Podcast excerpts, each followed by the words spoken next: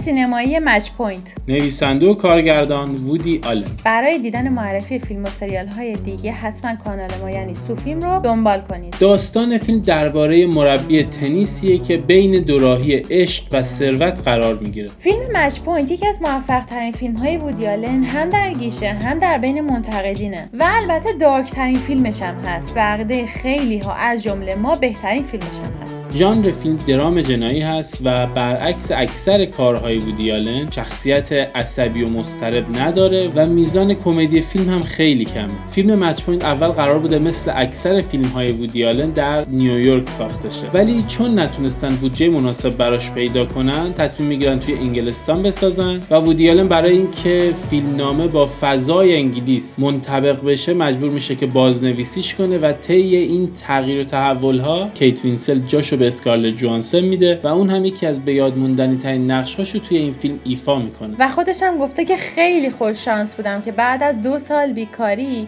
همچین نقشی به موقع به من پیشنهاد شد. فیلم با یه جمله فلسفی شروع میشه. ترجیح میدم خوش شانس باشم تا یک آدم خوب. The man who said I'd rather be lucky than good saw deeply into life. و همینجا تم اصلی فیلم معلوم میشه یعنی شانس چیزی که بارها تو فیلم های وودیالن دیدیم و اینجا هم عنصر اتفاق و شانس به صورت موتیفبار در کل قصه جریان داره تلفیق این مونولوگ زیبا همراه تصویر توپ تنیس که به لبه تور می‌خوره و معلوم نیست کدوم ور میفته یک شروع بینظیر رو برای فیلم همراه داره And for a split second, it can either go forward or fall back. کریس فیلتون یک مربی تنیسه و معتقده که هیچ وقت نمی‌تونسته مثل آندرا آقاسی یک تنیسور بزرگ شه. چون مهم نیست که چقدر تلاش می‌کنه. مهم اینه که شانس آندرا آقاسی رو نداره. Constant traveling, and I was never going to be Rusedski or Agassi.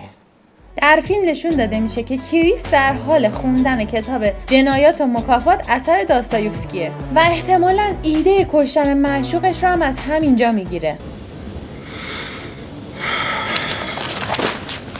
شخصیت کریس مثل شخصیت راسکولنیکوف در رمان جنایات و مکافات داستایوفسکیه و همینطور شباهت داره به فیلم قبلی خود وودی آلن یعنی جنایات و بزهکاری ها قربانی بعدی من کیه این دیالوگ جذابترین حالتیه که می‌تونست برای ورود نولا با بازی اسکارلت جوانسن به فیلم باشه So, who's my next victim?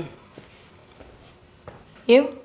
کریس و نولا موقع بازی تنیس روی میز با هم آشنا میشن. همون جایی که نولا انگار فقط با مردها بازی می‌کنه و انگار همیشه برنده است. در اصل این بازی تنیس روی میز به عشق تشبیه شده که کریس برخلاف باقی مردها به جای دفاع حمله می‌کنه و نولا رو شکست میده. اتفاقی که آخر فیلم هم سر عشقشون میاد. انگار در فیلم همه در نگاه اول عاشق میشن. مثل کلوی و کریس. و یا کریس و نولا. و حتی تام به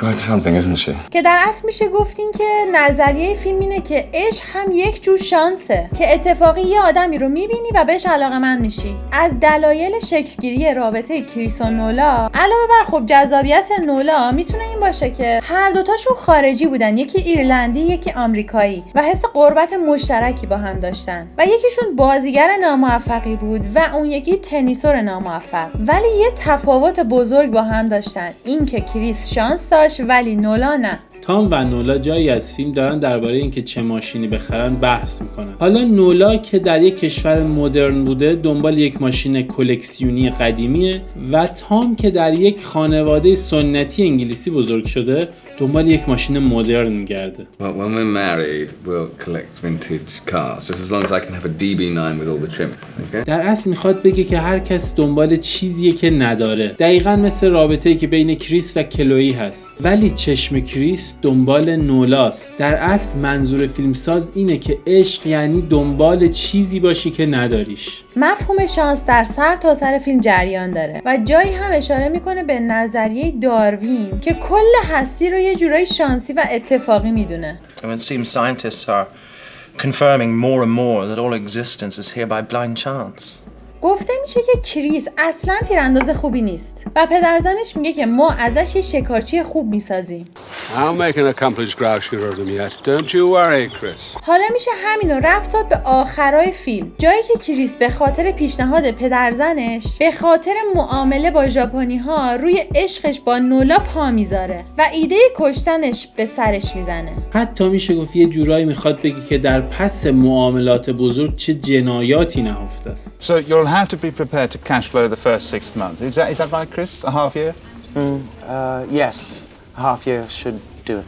حتی پلیس هم توی معادلات خودش برای کشف داستان قتل به سراغ شانس میره و میگه که نولا به خاطر اینکه بد شانس بوده از سر کارخونه اومده و کشته شده Because they saw a chance to make an additional score.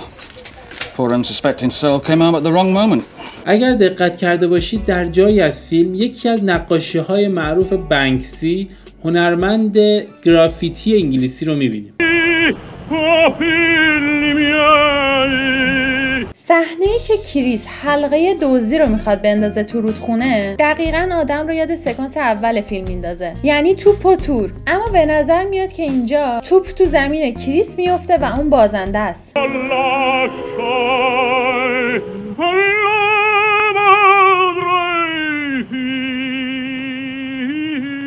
و دقیقا در سکانس بعدیش هم می‌بینیم که پلیس دفترچه خاطرات نولا رو پیدا کرده و کار کریس حسابی بیخ پیدا کرده. اما فیلم به ما نشون میده که شانس همیشه اون چیزی نیست که ما فکر می‌کنیم. چون ما فکر کردیم که کریس چقدر بد شانس بوده که اون حلقه نیفتاده تو رودخونه. ولی بعدا می‌فهمیم که همین باعث نجات کریس میشه. سکانسی که کریس با روحهای مقتولهاش صحبت می‌کنه شاهکاره. در اصل مناظره می‌کنه باهاشون تا راضیشون کنه و بتونه از زیر بار عذاب وجدان خلاص شه You can learn to push the guilt under the rug and go on.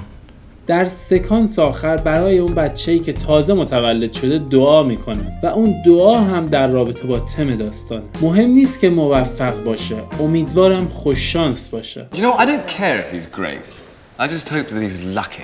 که البته اگر شانس هم ارسی باشه این بچه مثل پدرش که خوش شانس ترین شخصیت فیلم خوش شانس میشه در آینده نکته جالب فیلم غیر قابل پیش بینی بودن سرنوشت کاراکترهای فیلمه و فیلم می‌خواد نشون بده عدالتی در کار نیست. وگرنه خب راز کریس برملا می‌شد. طبق دیدگاه وودی آلن در دنیای واقعی نه خدایی وجود داره نه مجازاتی و نه حتی عشق می‌تونه به انسان کمک کنه. این فیلمی ارزشمند در توصیف بیرحمی زندگیه. آلن یک یهودیه ولی تو فیلمهاش یهودیت و به طور کلی دین رو به سخره می‌گیره. در اصل اون یک آتئیسته یعنی یک خدا ناباور و اینو بارها در فیلمهاش و حتی در مصاحبه هاش هم گفته. نگاه وودی آلن به جهان و زندگی جزو لاینفک فیلمهاشه و به شدت به موضوع مرگ و عشق نگاه عمیق و فلسفی داره. همونطور که خودش میگه عاشق نویسندگیه و هیچی براش از این خوشحال کننده تر نیست که یه بسته کاغذ رو باز کنه و با ماشین تحریرش پرشون کنه. فیلم مچ پوینت نامزد بهترین فیلمنامه در جشنواره اسکار شد و کلا وودی آلن با 16 بار نامزدی در این جشنواره یه رکورددار محسوب میشه. خودش گفته بهترین فیلمهاش رز بنفش قاهره خاطرات استارداست و همین فیلم مچ پوینته که نزدیکترین فیلمها به نگاهش به زندگی هستن. وودی آلن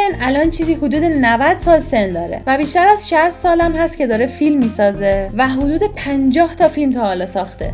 وودی آلن کار خودش رو با تنز نویسی و استنداپ کمدی شروع کرد و جالبه که هنوز هم یکی از صد چهره برتر استنداپ کمدی در دنیاست. وودی آلن در استنداپ کمدیاش از تجربه های زندگیش استفاده می‌کنه و البته توی فیلمهاش هم همینطوره. در از فیلمهاش انگار یک اتوبیوگرافیه و معمولا خودش هم تو فیلمهاش بازی می‌کنه. و یک کاراکتر روشن فکر و عصبی و مضطرب رو از خودش به نمایش می‌ذاره.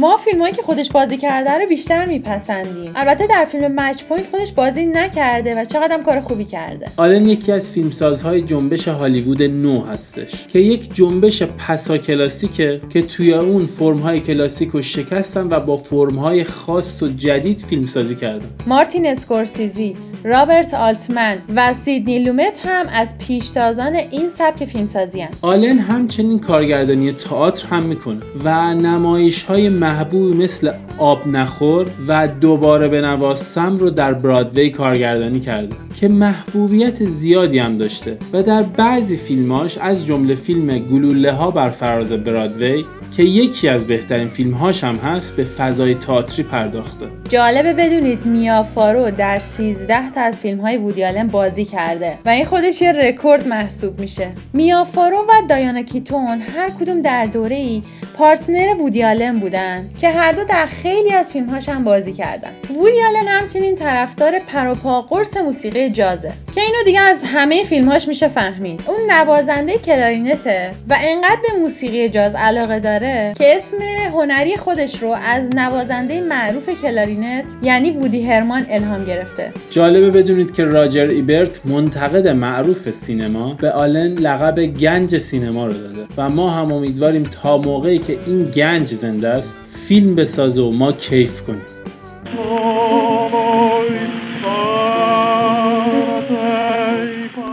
برای مشاهده این پادکست به صورت ویدیویی با آیدی یوتیوب ما سوفیلم و یا آیدی اینستاگرام ما سوفی اندرلاین کاپل مراجعه کنید.